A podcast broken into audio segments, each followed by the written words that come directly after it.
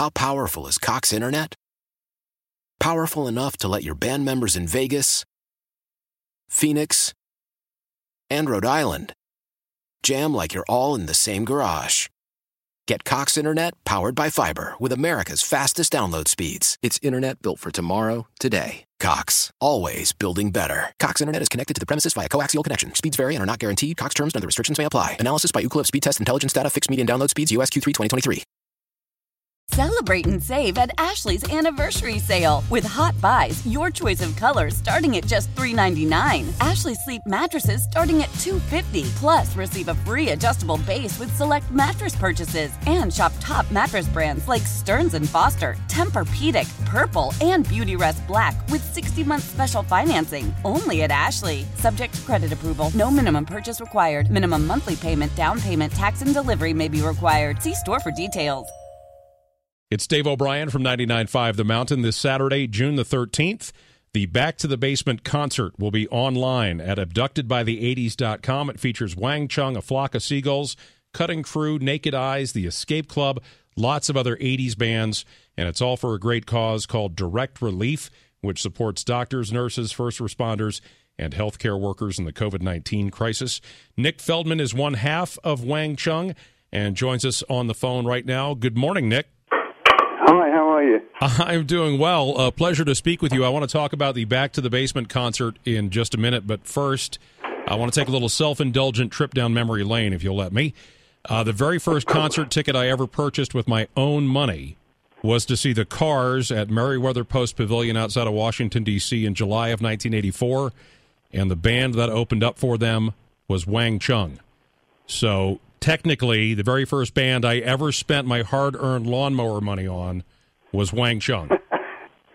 well, that's great. I hope you didn't feel that you got shortchanged. Not at all. You know, you turned me, you know, like a, a, live concert will, you turned me into a very big fan. Uh, my buddies and I, who all went to the show, then followed you from there on out. We even went to see To Live and Die in L.A. simply because you were on the soundtrack. Really? That's fantastic. Um, I mean, that, so many people have told us that they saw that tour. You know, we, we, we constantly get told that, and it clearly was a good tour. To, well, we loved it. It was fantastic for us to do that to do that tour, um, and the cars were great. They were really good to us, and the audiences were very receptive.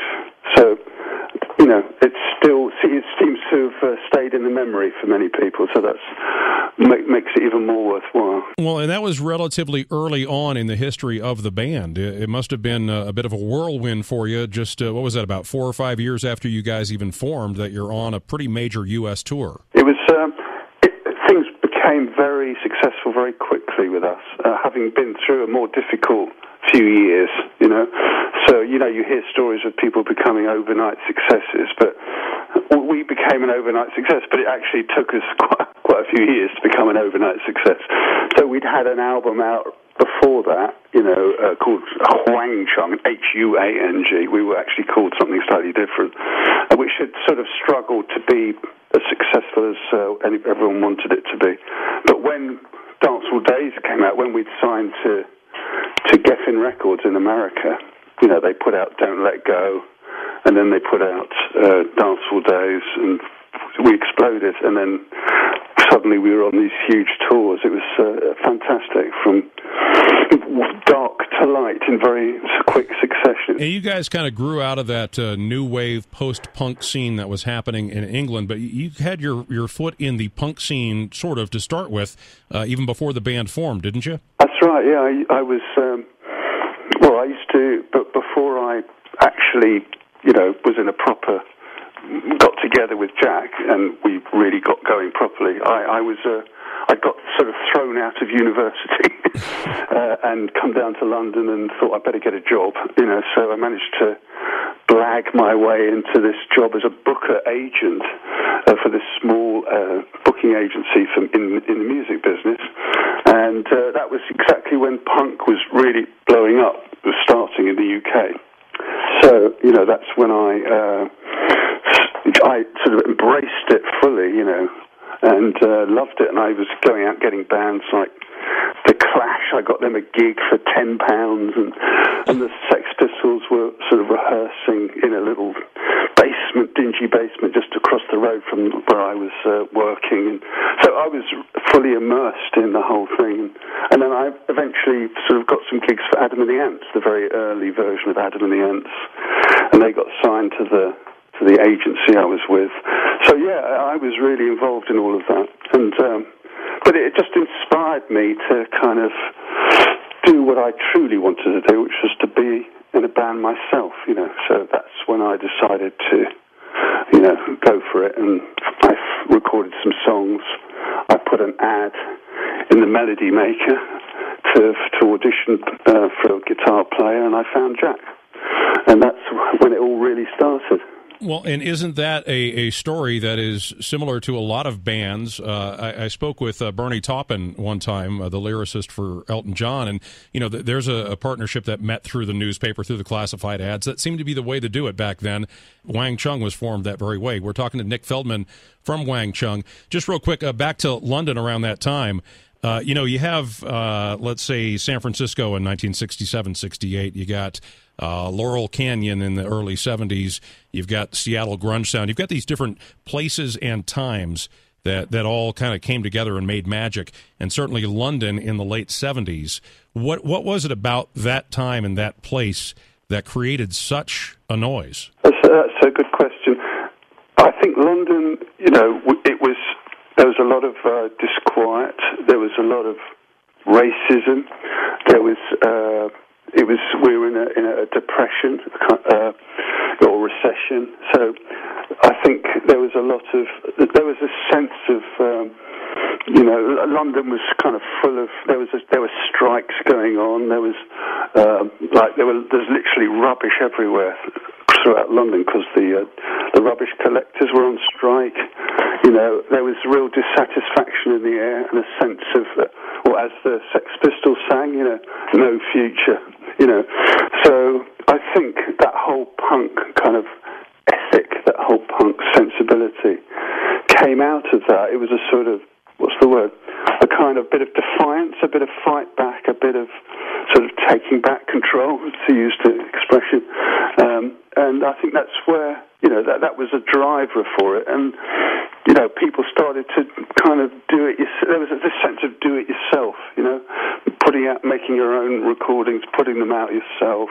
Before that, it was all sort of all the gatekeepers had it all sewn up, and you couldn't do anything. But so it was an empowering time for to release stuff that was maybe had less lower production values, but had great spirit. You know. Talking to Nick Feldman from Wang Chung, I promise we'll talk about Back to the Basement in just a minute. I want to ask one last question about that era, because you and your family came from a family that your father, am I correct, was a conservative member of the House of Lords and friend of Margaret Thatcher, who was pretty much blamed for a lot of what was going on in London at that time. How did you navigate, you know, that lane in the in the punk world, having come from that background? Uh, well, my father sort of, uh, you know, he he came from um, a, a, very modest background uh, in terms of, you know, he came, so he worked. He was a self-made man. So, um, and he there was something slightly sort of maverick about him, you know.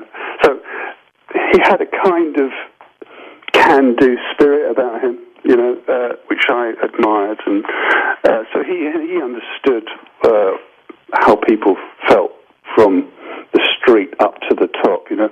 But at, at that particular time, he was still on his way up, if you know what I mean. So um, I don't know if he was already. Um, uh, he wasn't a lord then, for example, you know, um, and he wasn't uh, so active in the Conservative Party then. But do I share?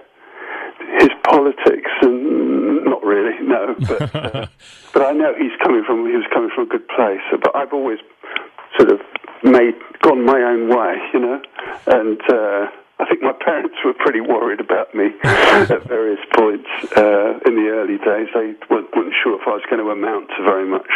But, you know, I went my own way and did my own thing. And um, I think they were sort of very relieved and proud of me when I sort of managed to achieve something. So it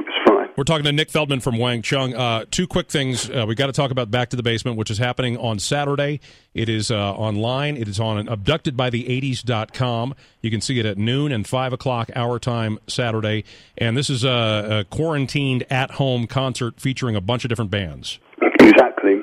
Um, it's, it's a lot of fun doing that. Um, you know, we all know each other really well. We've not only from back in the day, but you know, from touring together over over the years, over recent years. Um, so there's a good sense of community, and it, it, was a really for a really good cause. I think we were very drawn to that. Um, so the cause being, you know, the, the charity Direct Relief, who uh, they sort of uh, help out and donate money to uh, first frontline responders against COVID-19 and doctors, nurses, healthcare workers, etc. So it seems like a really good thing, and we found that inspiring. So hence us, you know, doing that re-recording of Everybody Have Fun Tonight. You know, we've re-recorded it as Everybody Stay Safe Tonight, uh, an exact sort of replica of the old song, but with different words. Now, I only have a couple of seconds with you. Since you brought it up, Everybody Have Fun Tonight, you've become a part of the pop culture lexicon with Everybody Wang Chung Tonight. Who came up with that line? Well, I came up with Everybody Have Fun Tonight. I wrote that and uh, I played it to Jack, and he was like, "Oh, that's good." Yeah. I thought he was going to go, "Oh, I hate that that line. That's terrible. That's cheesy." But no, he really liked it. And then when we were recording it, Jack just ad libbed the line everybody Wang Chung tonight. It was just a throwaway ad lib. And then uh, we later developed it into the main hook line, you know, everybody have fun tonight, everybody Wang Chung tonight. So we both kind of came up with it, each half of it. Now it's on your business cards, right? of course. Nick Feldman from Wang Chung, thanks so much for your time. Back to the Basement is the concert Saturday at abductedbythe80s.com, noon and 5. You can check it out. Thank you so much for the chat. Thanks for having me. It's good to talk to you. Cheers, man. Why? Why? If you Why? have T-Mobile 5G home internet, you might be hearing this Why? a lot. Why? Every time your internet slows down during the busiest hours. Why? Why? Because your network gives priority to cell phone users. Why? Good question. Why not switch to Cox Internet with two times faster download speeds than T-Mobile 5G home internet during peak hours? Okay. Stop the whys and visit cox.com slash 5G home for details. T-Mobile prioritizes certain T-Mobile phone users over home internet users during times of congestion.